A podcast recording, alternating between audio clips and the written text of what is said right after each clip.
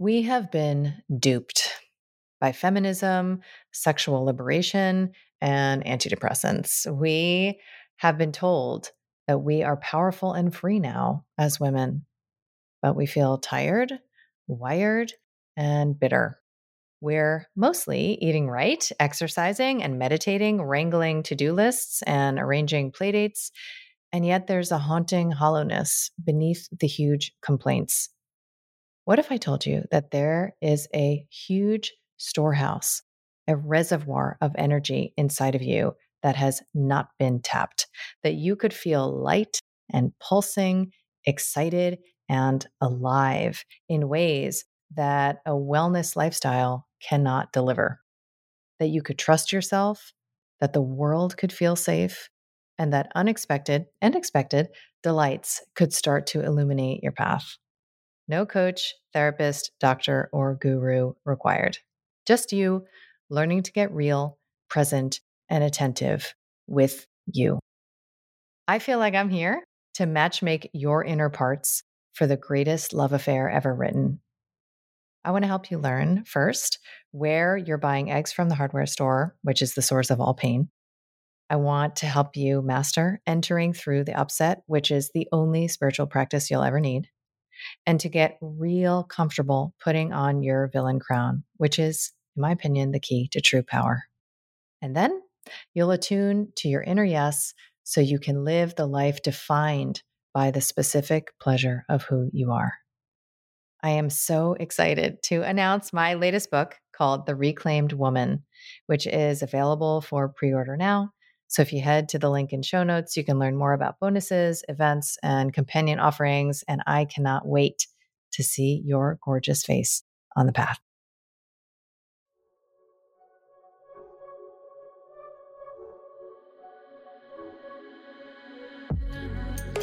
I'm Dr. Kelly Brogan. You may know me as a New York Times bestselling author of a book with an exploding pill on the cover, renegade psychiatrist, pole dancer, or honorary member of the Disinformation Dozen. What can I say? I'm a born provocateur. I've spent most of my recent life exposing deceptions, connecting dots, and discovering the secret places my inner victim is still waiting to be liberated. And now I feel called to help you reclaim all of your parts your health, your sexuality, your power, and your expression so that you can finally truly own yourself. I want to ignite in you that inner knowing and the pulsing vitality that lives beneath your disempowerment, disconnection, and resentment so that you can audaciously, courageously, and playfully alchemize your struggle into the specific pleasure of who you are. This is Reclamation Radio, a Soulfire production. Hi, and welcome to Reclamation Radio. I am Dr. Kelly Brogan, and I am here with my girlfriend and colleague, Dr. Maya Shetreat. And if you don't know her from her previous work, The Dirt Cure, then you may know her as an herbalist or as, I will say, an enlightened neurologist. And I know her in almost none of those capacities and really as somebody that I have connected to on a soul level and met in like the darkest spaces of my life and found her hand there. You know, that the way that we intertwine as women in our spirals is so fascinating to me. And that's really when we came together, right? Was like in the charnel ground of both of our lives back up in New York. So I am super, super excited to be in convo with you. There's so many things that we could talk about. But what I really want to focus on today is your new masterpiece entitled the master plant experience that I had the pleasure of finishing recently. And I want to unpack why it is, you know, that you are focused on really speaking your truth about what is now so in the zeitgeist. And I want to talk about this that there are parts of me that are, are a bit suspicious, you know, about what might be going on, that everybody's talking about plant medicine all of a sudden. So I welcome you here, woman, and I'm excited to to chat about this. Well, I'm as always so happy to be here in a conversation with you. Awesome. So I want to start out by reading a quote. I'm a quote kind of gal. Okay, so this is a quote from page 128, and you write We remain in an ongoing sacred exchange with plants through the entire cycle of life and death. They feed us with their bodies when we take their lives, and when we die, we in turn feed them with our bodies, which eventually become part of the soil that nourishes them. We've evolved together with plants. We are kin. And this is just so beautifully written, this book. And I know you as a farmer, right? As a gardener, master gardener. And I know that when we were just even speaking before I started recording about like the plants in your home that require your care and attention on a very intense level, like if you're going to travel or something, as much as your animals. And I know that when we're talking about plants, we could just focus on, you know, so called entheogens or psychedelic ceremonial plants. I know the story of your relationship to plants begins well before your intimacy with these more fantastical varietals. So I'd love to just sort of get your reflections on looking over your life. Like, has it been the case that you have always had this relationship intact? I know for so many of us, it's not the case. You know, like the most intimate we'll get with a plant is like eating a salad, right? And I know that there's so much more intimacy available, consciousness, intentionality, and relational exploration that's available. So I want to hear a bit about your journey when it comes to plants in general. Well, I will actually start by answering part of your question about people's intimacy in general with plants because, you know, one of the so to define master plants, right? Because I called my book The Master Plant Experience and people assume that means psychedelic master plants.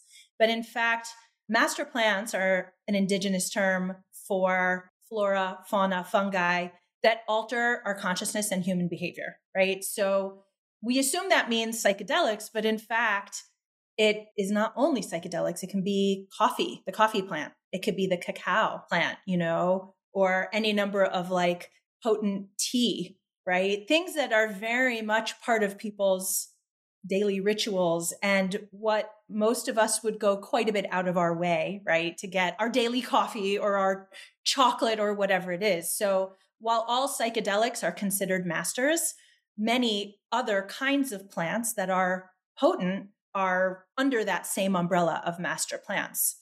And I say this because we're incredibly intimate. We're already very much in relationship, every single one of us, with these master teachers, right? They're called master plants because they are considered to be transmitters of ancient wisdom that help guide us in how to be human and navigate this, you know, crazy place we call Earth school. But my own story, I think, you know, I grew up a little only child in the 1970s and so I had no cell phone. My parents were a little, you know, I won't say checked out, but it was basically the opposite of boomer parents and the opposite of millennial parents because nobody knew where we were. We all just did our own thing. And, you know, like we were supposed to get home when the streetlights came on. It's 10 p.m. Do you know where your children are? Right. And that was a real thing in the 1970s. It was not actually that strange to hear that commercial. So I think I used to go, I was an only child and so I had to keep myself busy. One of the ways I did that was reading tons and tons of books, although I now realize that was probably also a way I like checked out of my life as much as I could. So, you know, maybe my drug of choice in a way. Um, and obviously I had friends, but like friends had family time that, you know, and they had siblings to play with and things like that, which I did not. So another thing I did was I would hang out by this creek in my neighborhood, which I now realize was really like probably just runoff you know definitely had like little gasoline you know kind of rainbows in it and things but i used to just sit and be with like the nature there i would play in the water i would make little altars although i wouldn't have called that you know an altar at that time but i would just take bits of earth i'd be with the plants and that was really one of my happy places you know that i would just go on my bike and be there for hours and hours and also, I just remember, right, growing up in my suburban neighborhood outside of Washington, D.C., seeing lots that were clear cut for houses and feeling the grief of the trees missing their kin in those lots. And I would cry sometimes, and my mother would ask me why I was crying, and I would have to make up stories because I had no way to explain to her what I was feeling, or perhaps I didn't feel safe explaining it to her So I would say things like, you know, I had a parakeet. I'm like, I was like, I'm afraid there'll be a fire and my bird will die in the fire, right? Like that was not what I was like tearing up and crying about. It was hearing these trees. So I think there were a lot of ways, you know, that I became intimate with plants. And I'm really not, I wouldn't even say I'm a master gardener. I just, it's just my way of being with plants. My plants die sometimes, you know? I mean, I am not, I am not like the maestro of plants, but I'm always trying. Part of why I grow plants is to tend them and be in service to them in order to learn from them. First of all, I've seen your garden and I will assign the master label to you. that shit is impressive. And it's all relative, right? Like in my, my little gardening stint, I remember like the fennel bulb that grew after like six months. I felt like I should frame it. so you're talking about the like objectification and commodification of the natural world and this very appropriate grief, you know, that you felt even as a little a little nugget and I know that you've written, you know, how you observe this phenomenon, this relational phenomenon leads to a fear of our own inner wildness. And I'd love for you to speak to like what you've observed in your embodiment journey and your journey as a woman and how it is that you see the relationship between you know the clear cutting of that lot or so many ways that we relate to the environment as an an object. Well i think it all begins really with programming and that starts at a very young age.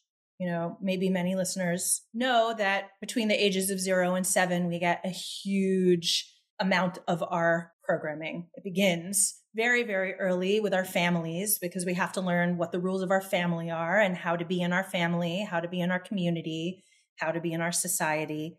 And a lot of that just becomes really unconscious. And we operate from it mostly, you know, more than we operate from our conscious mind. We're operating from that programming.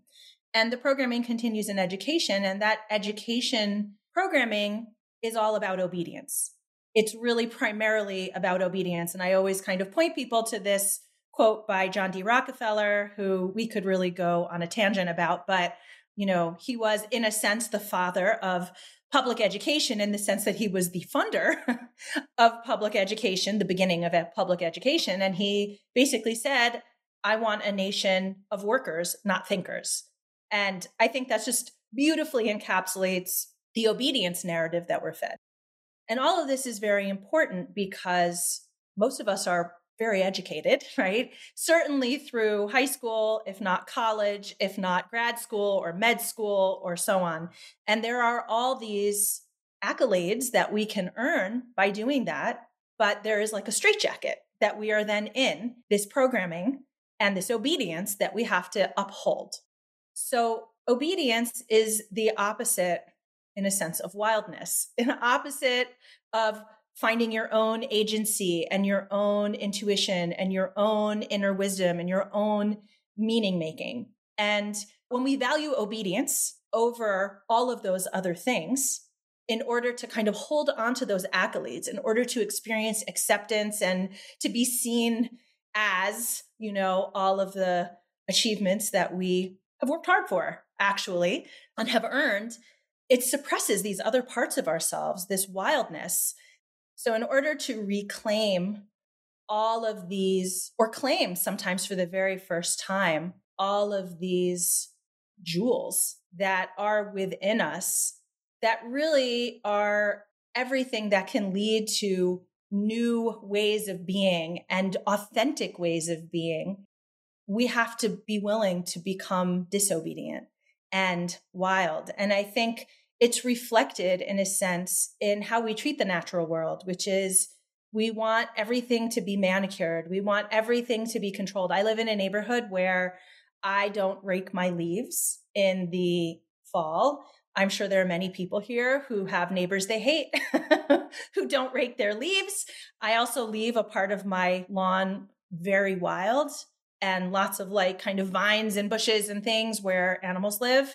And, you know, my neighbors have completely they have no leaves they have totally manicured lawns that's sort of this for me it's a sign of the honoring of the wildness of nature and where that can take us both within ourselves and around ourselves.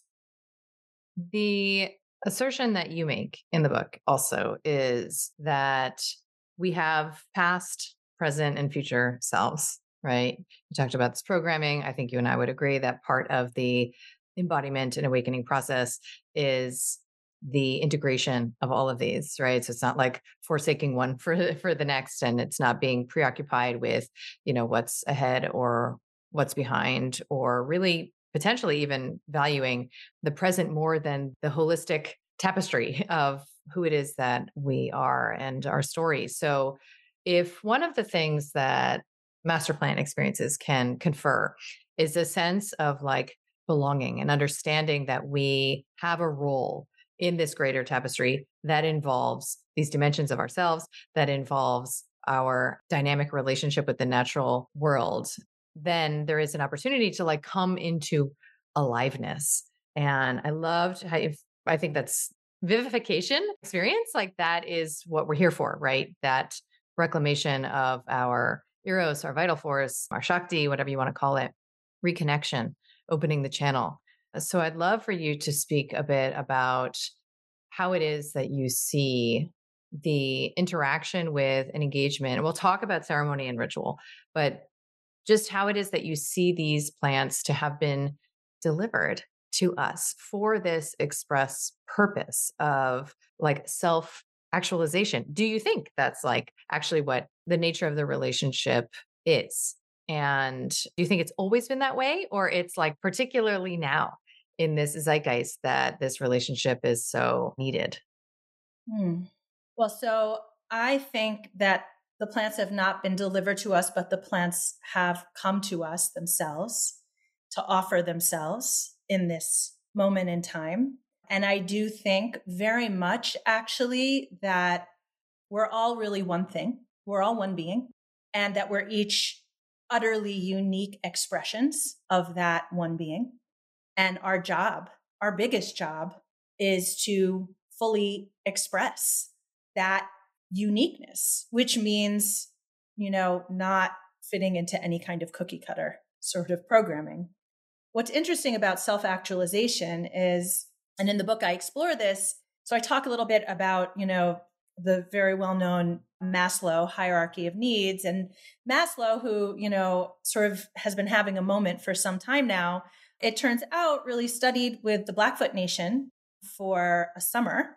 And that really changed his ideas about self actualization, which he kind of put at the top of the pyramid, this hierarchy, which is funny because that's such a kind of different way of thinking than most indigenous people would necessarily have said.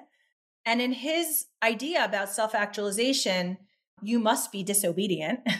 you must be disobedient, not like just for the sake of disobedience, but in order to be self actualized, you have to break certain rules in alignment with how you can be most authentically present. Now, on the other side, the Blackfoot people would say, we're born self actualized, and everything we're doing is just practice in self actualization. So, all of this to say, why do I think that master plants are emerging into the zeitgeist at this time and in this way? I think there's more than one thing going on, but one of the reasons is for us to recognize, right? We're so polarized right now.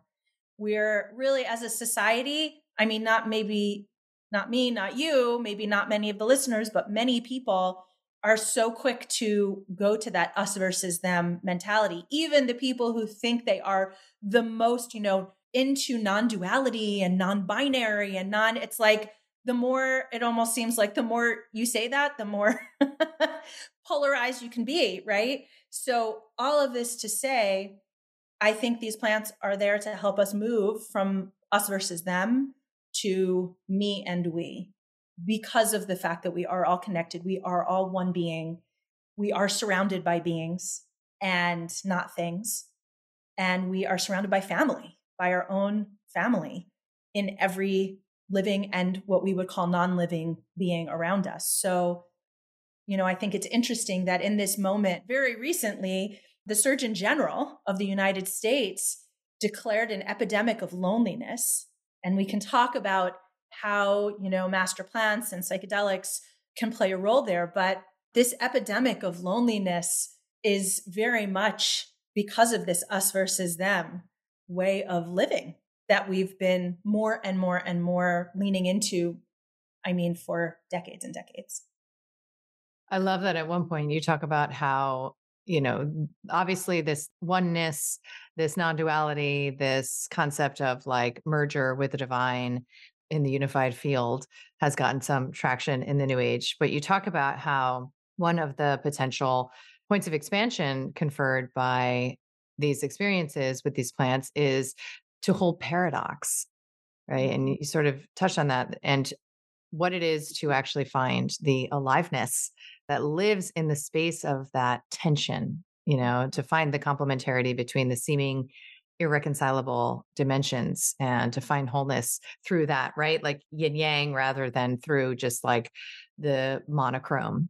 And I wonder if maybe this is a good time to sort of back up and just name so that people can orient around what the hell we're going to be talking about for the rest of the discussion. Name like what you consider to be the master plants. Like, I don't know if that's something that's like up to debate or like description. And I'm sure there's, you know, all sorts of discussions happening.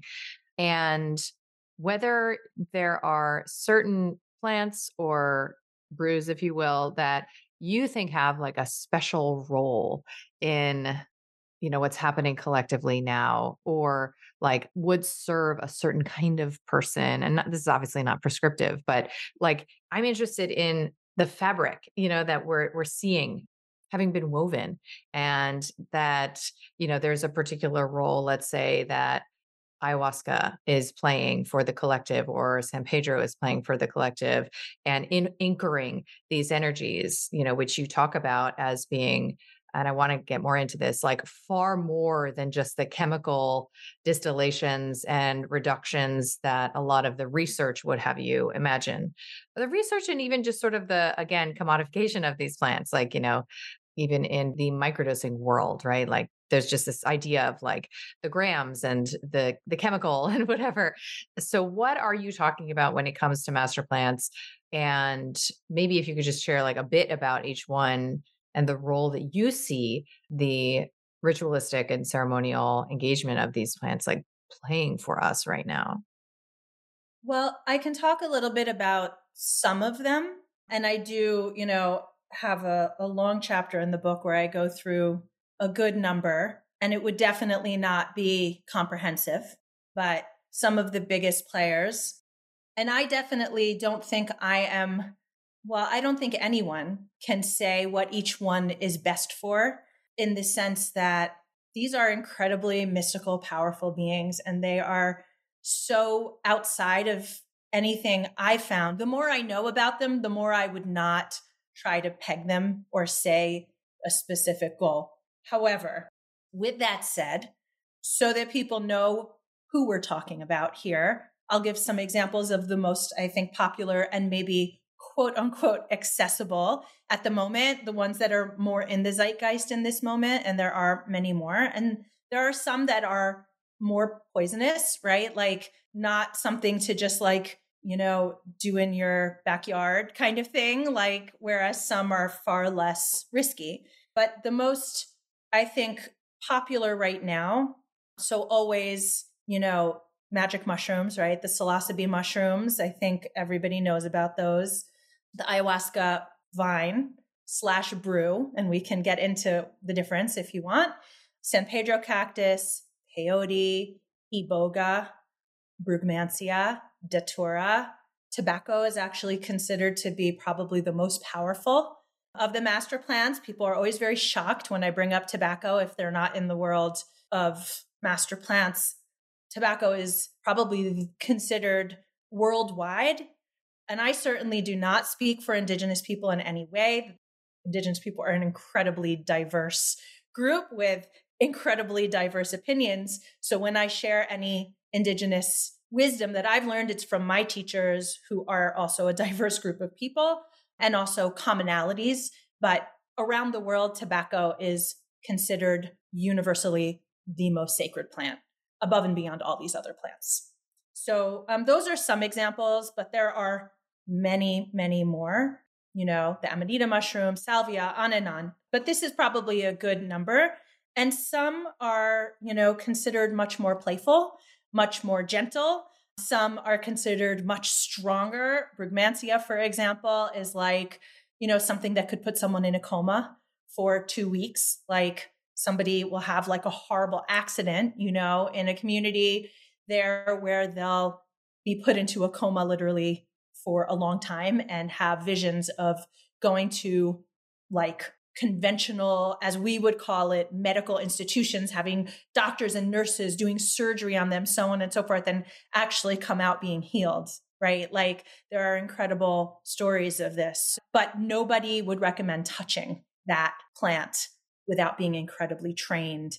And, you know, even the most trained people are very careful and have people watching over them when they drink that. So, you know, these are are some of the many master plants that are psychedelic, meaning that they they give us visions and we can talk about what visions may be, what they may mean, but they offer us visions whereas some of the others like the coca plant, the opium poppy, right? Coffee, cacao, and many others, they alter us, but differently, right? Not typically with visions.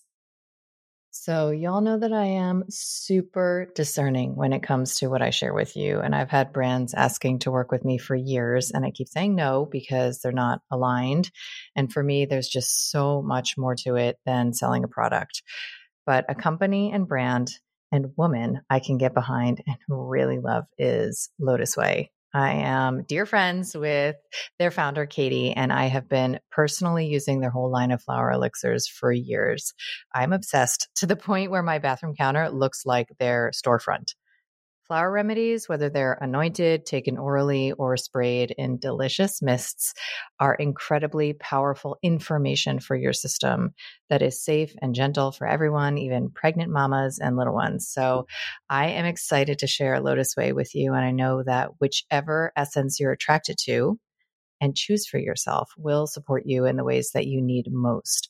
So head to lotuswei.com and use the code Kelly15 for 15% off. The link is in the show notes. So, a lot of what you foreground the like nearly encyclopedic exploration of so many aspects of these plants that you just referenced in the book is first of all this idea that these plants are regarded as you know what some of us in the secular world would describe as like an anthropomorphized you know sort of they have like these personas almost but you know, in more native environments that they are spirits themselves and they have these spiritual signatures, right? So whether it's, you know, the, you know, grandmother, grandfather, the kids, you know, whatever it is, the niños.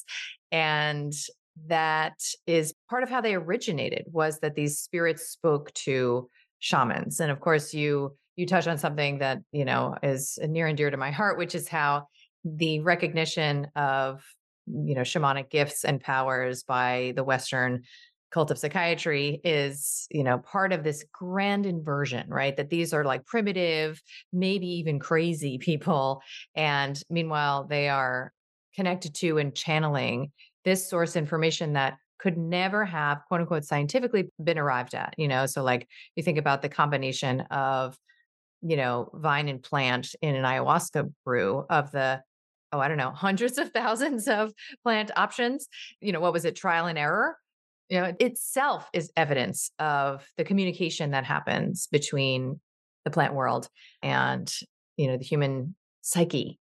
And so I wonder if you could speak a little bit about this concept of plant spirits and shamans who are, you know, ordained around those communications and how it could possibly be that these plants were identified as having these very particular properties, right? Was it just sort of like somebody rolled up a tobacco leaf one day, or did they get a vision in a dream, or was it some kind of lore that was handed down from who knows when and where?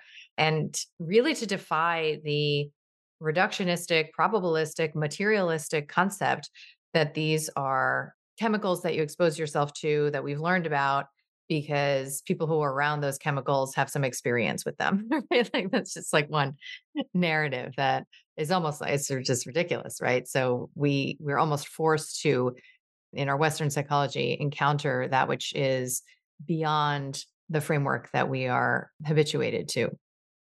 Wow, so much to unpack there. The first thing I'd say is, you know, I always take issue a little bit at this point with the concept of anthropomorphizing because, right, that goes back to everything is alive, everything is a being, everything has a voice, everything has wisdom. So to me, plants are beings, I am a being. There's not really, right, anthropomorphizing. And, you know, I'm not getting on you about it, but I'm kind of indicting our societal way of putting humans at the top of some pyramid and kind of comparing everything else to personhood when we're all persons, everything's people. And right. So, you know, even when people talk about like getting information or, you know, tools from the inputs from the environment around us, to me, it's we're in conversation with beings.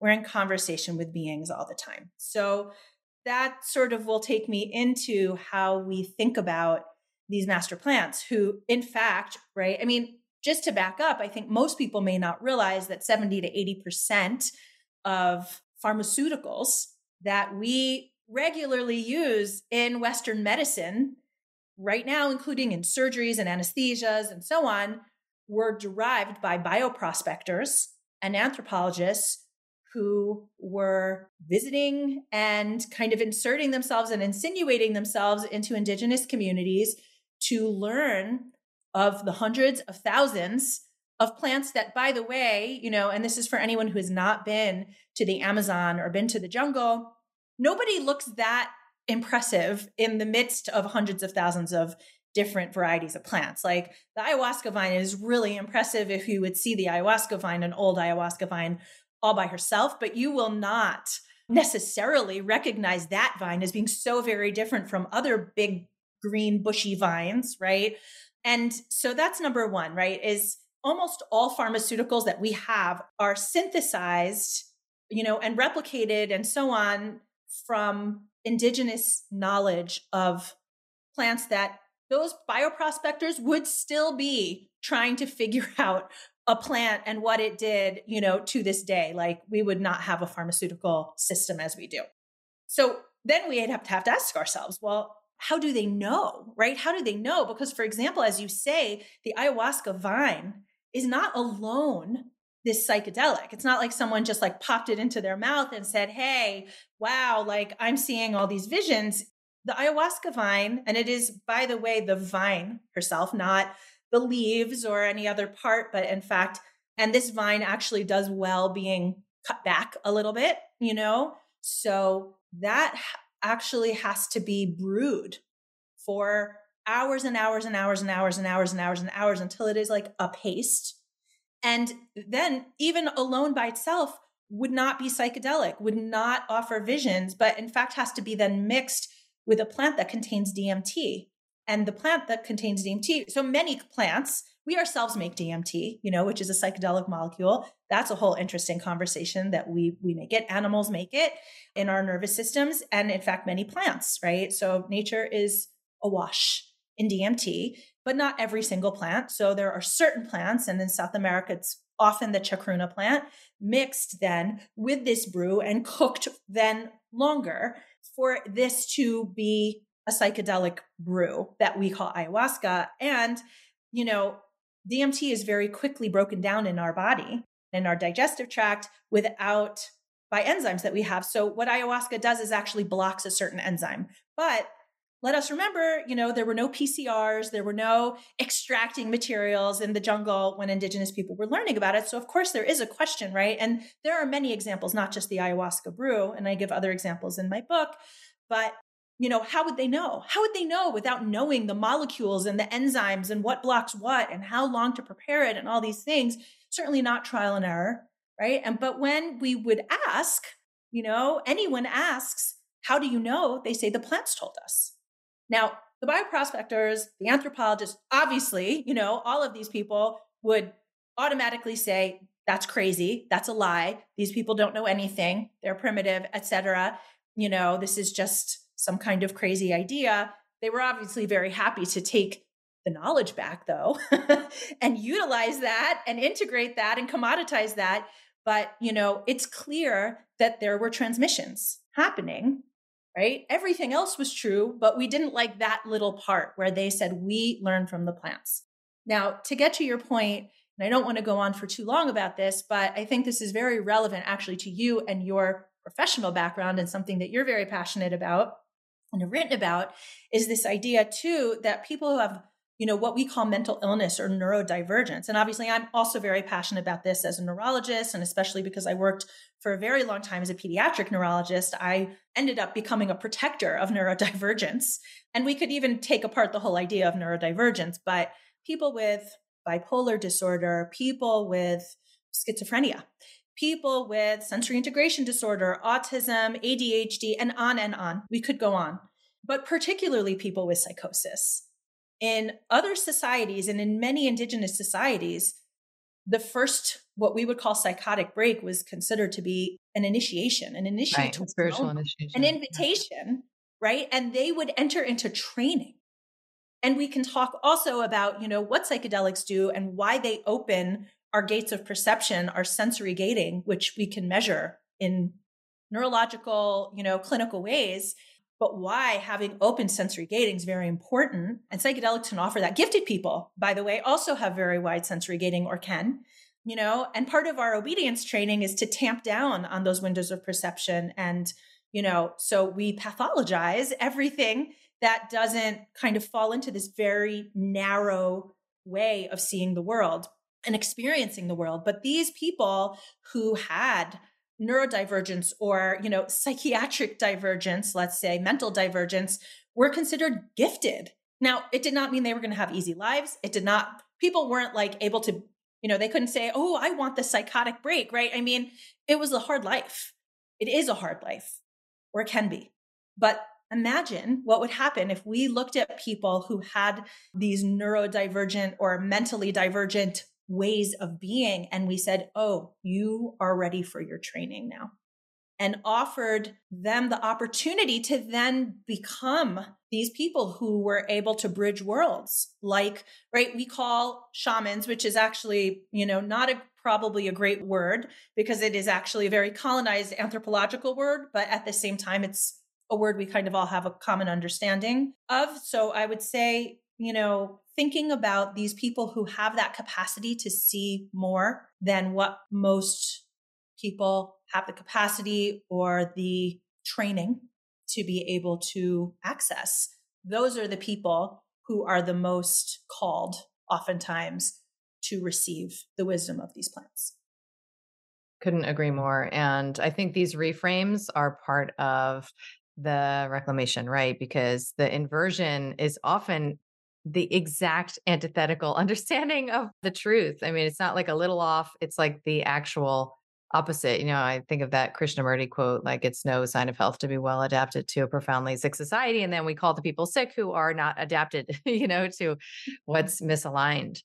You talk about the visionary plants, and I'm curious about what you think, because you alluded to this earlier, like visions actually are, right? Because we can get into, and there's so much, you know, Johns Hopkins research about this now that when we get into the chemically reductionistic realm, we can theoretically attempt to explain some of the phenomena that accompany, but even that, you know, these days with my hardcore, you know, like circle of skeptics, like I believe pretty much like nothing about what we are learning when it comes to biology or have learned.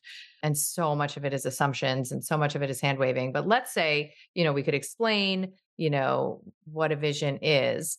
You know, from another perspective, is it the spirit of the plant speaking, showing, demonstrating, revealing? Is it like your own higher self, your own psyche that is chaperoned, you know, in ways like by the spirit of the plant to show you what it is that you need to see? Is it just like coming from the ethers that now you get to tap into because of that sensory gating phenomenon? Like, what have you come to really understand these these visions when it comes to these more psychedelic plants to represent? Well, so I think we can start with the idea that and this was an interesting experience for me as a medically trained person that we don't really totally understand vision in medicine, in science. You know, we're taught a whole sequence of events and rods and cones and light and retina and all these different things, you know. But in fact, when I started researching visions, I fell into a rabbit hole on vision, period. And so we don't understand why we see really this amalgam of light as an image, right? Like we're not, you know, we think, oh, yes, there's an apple right here and we see an apple. It is not that way at all. So, you know, I'll let people dive into that if they want to a little more in my book. But in fact, we don't really understand vision. So, of course, when there is not something kind of physically agreed upon in front of us, like how could we possibly have very reasonable understanding of something not physically in front of us, you know? So visions are a, an interesting concept. We don't understand very much about visions at all, on the one hand. And one of the things that I explore as well is all of the great scientists who have received their biggest life's work through visions, psychedelic or otherwise from the periodic table to knowing how to create PCR all came through visions, right? And I mean, even kind of these intuitions, these hits like Einstein and his theory of relativity. Now, right or wrong, as any of these may be, you know, they certainly influence society in a massive, massive way. So, okay. So then the idea sort of comes about visions and understanding too the context of, you know, I consider indigenous science to be a valid concept, a thing, and advanced. And, you know, even though it's not in Western words and technicalities and so on, but to understand how much of our entire society is based on indigenous science that was received through visions, that gave me a real interest in understanding how to understand visions differently. Because for us, visions were called hallucinations, really, right? I mean, we call what happens during a psychedelic journey, you know, in the Western world, we call them hallucinations. And, and hallucinations are psychosis or they're wrong or they're delusions or they're not real, right? I mean, they are the opposite of anything we should be paying attention to, their pathology. Whereas on the other side, you know, in a more indigenous environment, it would be considered deeper truth. You get a vision, right? That's like a visitation. That's an understanding of something more truthful than the rest of us can see. So I just want to kind of you know, to your point of flipping things on their head, which is one of my favorite things to do.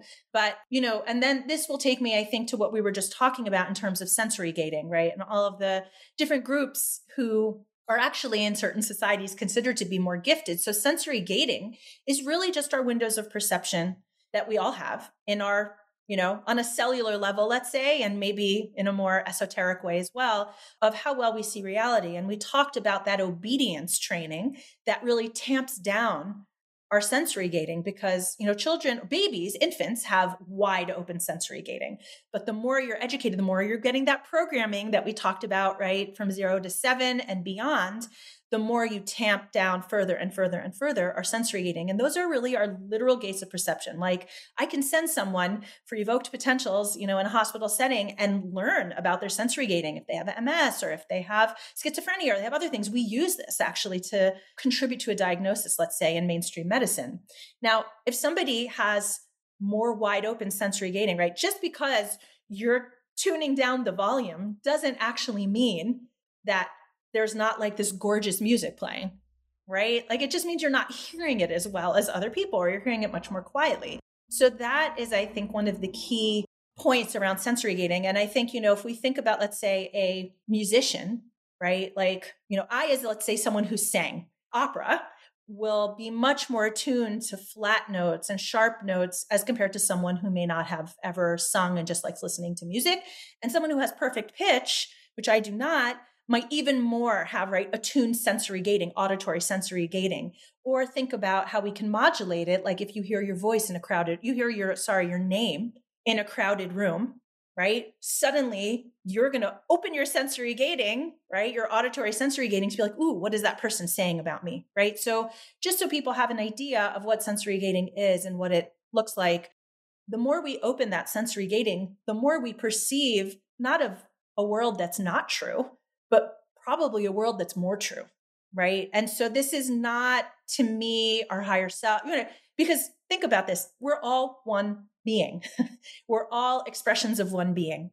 So, really, it's tapping into that knowing. And certainly, yes, what we uniquely must know in order to fully, creatively express the uniqueness of who we are as a being, as an expression of the one being. That is what I think these visions confer. It's beautiful. And I know that in the context of these reframes, there's another one that I found super helpful to explore in your writing and through your writing, which is the role of myth, you know, socioculturally, and this idea that a myth is just a false story.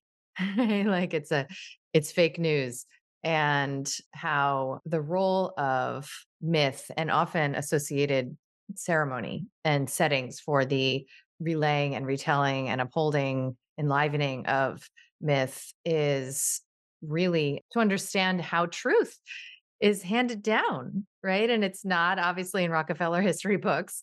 So, is it possible, right? Like that when we forsake myth and when we describe it as this like toss off, archaic, like primitive thing, we are falling asleep, you know, at the wheel of our own chain of custody, right? Like holding that truth from generation to generation. So I'd love for you to share a little bit about like how it is that you see myth as related to the reconceptualization of plants as beings and the reconceptualization of the potential relationship, you know, integrating and healing relationship between plants and specifically master plants and humans and how does that relate to myth for you like why why even talk about that in this conversation mm.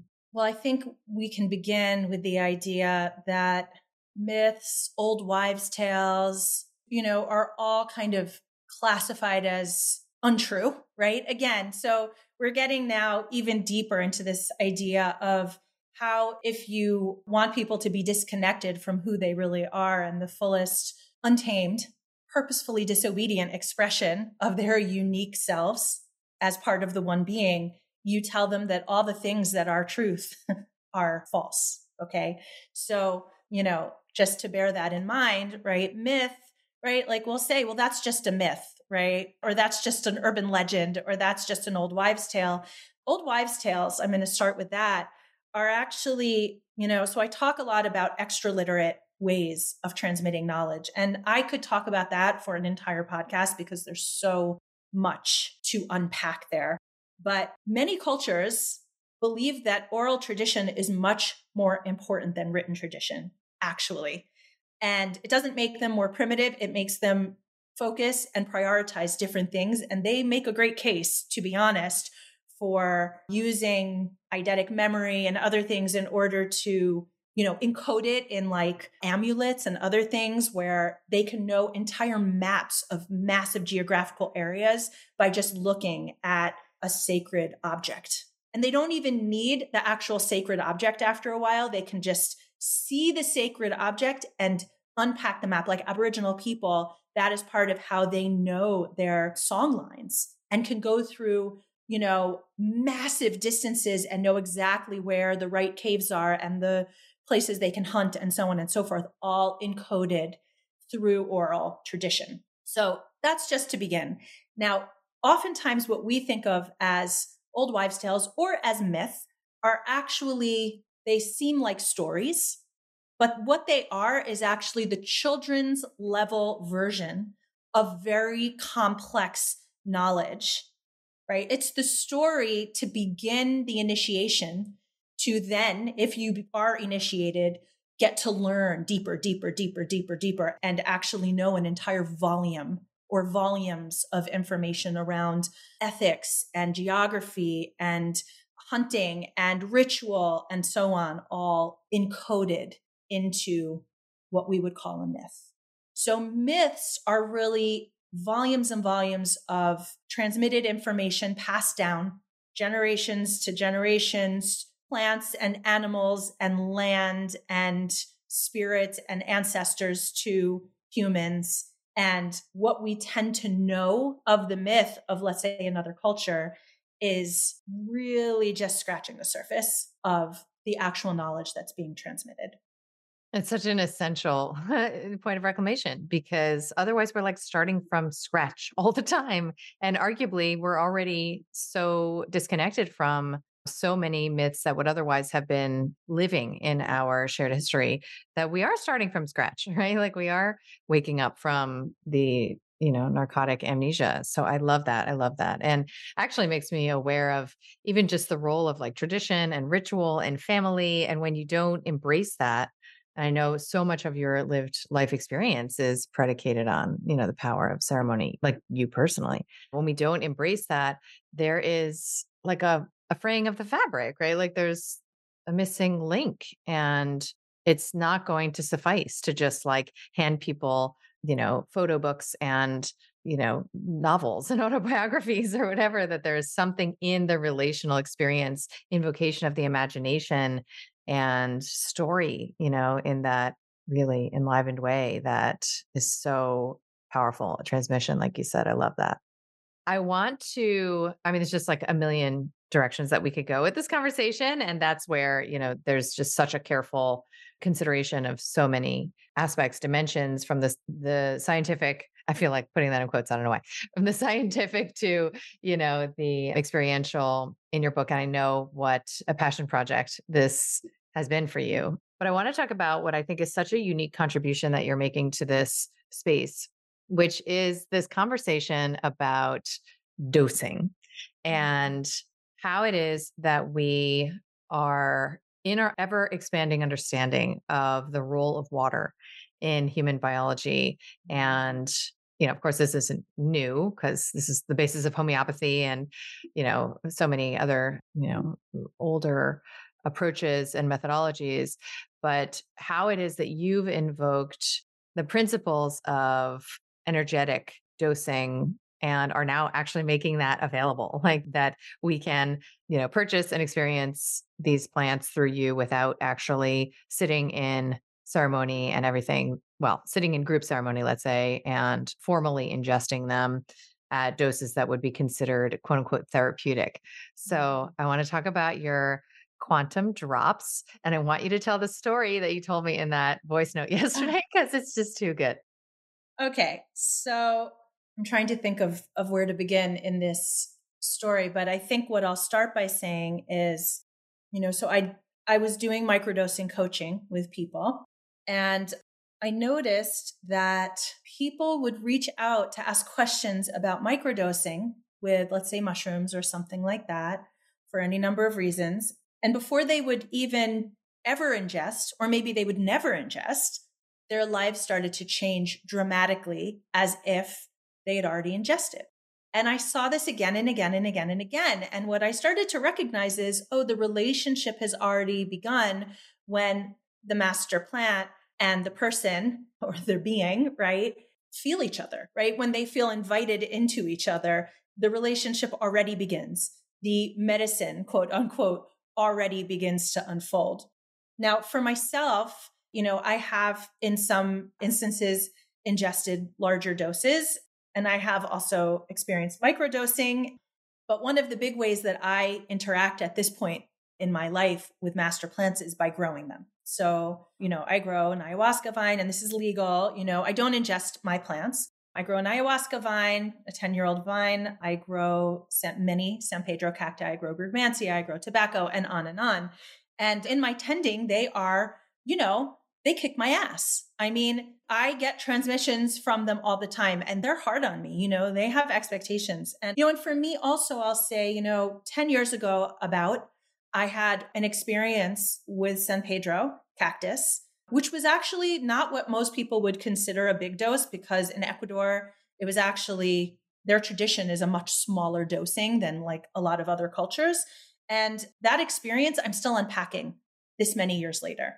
So to me, going back to a master teacher who's given me a gift and asking for more and more gifts without really fully thanking them and offering reciprocity, right? Like, how am I showing up in the world with their gift? You know, how am I unpacking it in the world and sharing it with the world? That is part of also what guided me. But as I'm tending these plants, I got this very strong message. And this was many years ago, which was why do people think they need to ingest us in order to experience our medicine? Show them another way. And I was like, you know, what? Like, I mean, I'm a neurologist. I mean, I have prescribed homeopathy, flower essences. I'm all about, you know, all those vibrational medicines, but I was not necessarily looking to create something like that. But I was charged with this and I started to think about it. I knew it wasn't really homeopathy because I knew it would not use even a tiny amount of the plant matter, right? And I knew it was not exactly a flower essence traditional flower essence. And what, you know, over time in partnership with my plants, I began to understand it was really about creating ceremony together. So, with medicine songs, I was given in the presence of the plant with music of the plants that measures the oscillations of the plants and translates them into music at certain times of year, at certain times of month, or at certain times of the plant letting me know, you know, Brugmansia bursting into blossom, you know, filled with gorgeous yellow flowers, I know she's interested, right, in having that kind of interaction. I began to do ceremony and what we call, you know, quantum dosing, these quantum drops is ceremony in a bottle. And the reason for that is it's more than just compounds. It's not compounds, but in fact, it's the entire ceremonial capturing of the relationship that then cultivates intimacy and depth and a relationship between a person and the plant. And that person may be sober and not want to engage with a large dose or even a microdose of a master plant. They may be medically fragile or be on medications, or they may be just sensitive, or they may be a child, right? Or they may be pregnant, or whatever the reasons may be, but they still feel that call, right? Or perhaps, you know, as they're preparing or integrating, right? If we want to understand, because what is the hardest thing? about anything sacred we experience. It's having to go back into ordinary reality and understand how do we integrate this extraordinary experience into the ordinary. And so this is really what quantum dosing is about. Quantum dosing can also be other things. Quantum dosing can be, you know, the cover of my book has a beautiful slice of the ayahuasca vine, and that is a quantum dose of ayahuasca when you look at that, right? It will change you just simply by looking. I quantum dose through growing master plants. I am changed every single day by that experience. So all of that to say it's a you know it's a way of understanding the plants that actually we in this world of compounds and receptors and neurotransmitters it's very foreign but to indigenous people you know in an ayahuasca ceremony there are these songs that are sung by the ayahuasquero called Icaros. And Icaros are considered to be vibrational transmissions from the plant that deliver the wisdom of the plant. And they are considered equal in potency by many ayahuasqueros to ingesting. I've been in ceremony where actually nobody drinks the ayahuasca brew except perhaps the ayahuasquero, but they are singing the Icaros and people will be purging, people will be crying, people will be having these experiences that are very moving and very big just in the presence of these Icaros because, you know, it's really in that paradigm, right? And maybe it is a more true paradigm because these are the people who have been custodians and allies with these powerful masters and students of them, you know, for millennia. You know, they're like, what are compounds? What are psychedelics? What are you talking about? That's not a thing. You know, this is about the spirit and this is about the master and this is about the transmission. So understanding that we can be in relationship with that vibration and with that being, and that can create this extraordinary experience in everyday life. That's, you know, what I started to play with. And we've had some really amazing now feedback on quantum drops from hundreds and hundreds of people, including, you know, doctors and therapists. And it's really exciting to see so many people interested and curious and willing to be playful with this way of experiencing potent medicine and transmissions. And so, you know, you wanted me to tell the story. This just happened a few days ago. I was at a conference and someone, you know, had quantum drops and they they said, you know, we talked about it for like an hour, how they work, et cetera, et cetera. And he said, well, I don't really know how they work actually, but I just like you and I trust you. So I'm going to try them. And I was like, okay, like, you know, so he, he took them and he, the next day I saw him and he said, oh, you know, I took the quantum drops last night and this morning. He's like, I don't know if anything really happened, but you know, I feel good. I feel really calm and I feel connected and I'm connecting with lots of people. So that's good. And I'm like, great. And he's like, and you know, this morning I took out a picture of my father who passed away many years ago and I, I made an altar and I bowed down and I prayed to him. And I was like, Oh, do you do that all the time? Is that common? He said, No, I, I never do that. And he said, But that's my culture. I'm Chinese. And, you know, we build altars, you know, and, and we honor our ancestors. And I said, Yeah, absolutely. I said, You know, I build altars all the time. I was like, Do you have altars in your house? Do you have an altar in your home? And he said, No. He said, You know, my home has nothing like that at all. And I said, oh so so this is unusual for you then and he said yeah but i i had the grandfather which is the name of you know one of the drops and i and i just i had taken the grandfather and i just wanted to make an altar with my father there and bow down and pray to him and I just felt really connected to my lineage. And that's one of the things we've seen again and again and again is this connecting to lineage, connecting to ancestry, father wound, mother wound, you know, inner child, right? That like all these ways that we're deprogramming, right? Like releasing that programming so we can be more fully in our self expression. I'll tell you one other very quick story, which is a doctor who was interviewing me had been taking the children, but I didn't know. And we got on an interview. He said, Maya, before we start, I just have to tell you, you know, I've been dancing every morning. And I said, Oh, that's really cool. And he said, No, you don't understand. Like, I get up and I turn on music and I don't drink coffee. I don't shower. I don't, I don't do anything. I just, I just start dancing. And I was like, Wow. He said, and I, I couldn't figure out what was going on. And then I realized it started as soon as I started taking the children. So he's taking the children every day and he just started dancing. So just like really beautiful stories. I love, I just love this. I feel such delight about all of the medicine that is available, right, to receive in all of these different ways if we can just expand our conceptualization about what receiving consists of and that it doesn't have to be this, you know, sort of sledgehammer cosmic two by four approach like this. It's very feminine to my mind delivery of such potency. And I am, for one, super excited to figure out which I will choose to experiment with. Mm-hmm. And yeah, and to report back. And I just so honor the way that you have created. I mean, I feel like this work is is itself an altar, right? It's it's itself an altar that you've created to the plant world and you've invited us you know you've invited us to come sit at it and i'm really grateful to you and inspired by you and i know that this is exactly you know what so many people need and in a way that i just don't see anybody else holding it. So thank you woman and the links will be in the show notes to your book and the quantum drops and yeah i am so excited that i have a front row seat to what it is that you're sharing with the world. Thank you thank you and thank you for everything that you're doing to hold space for all this reclamation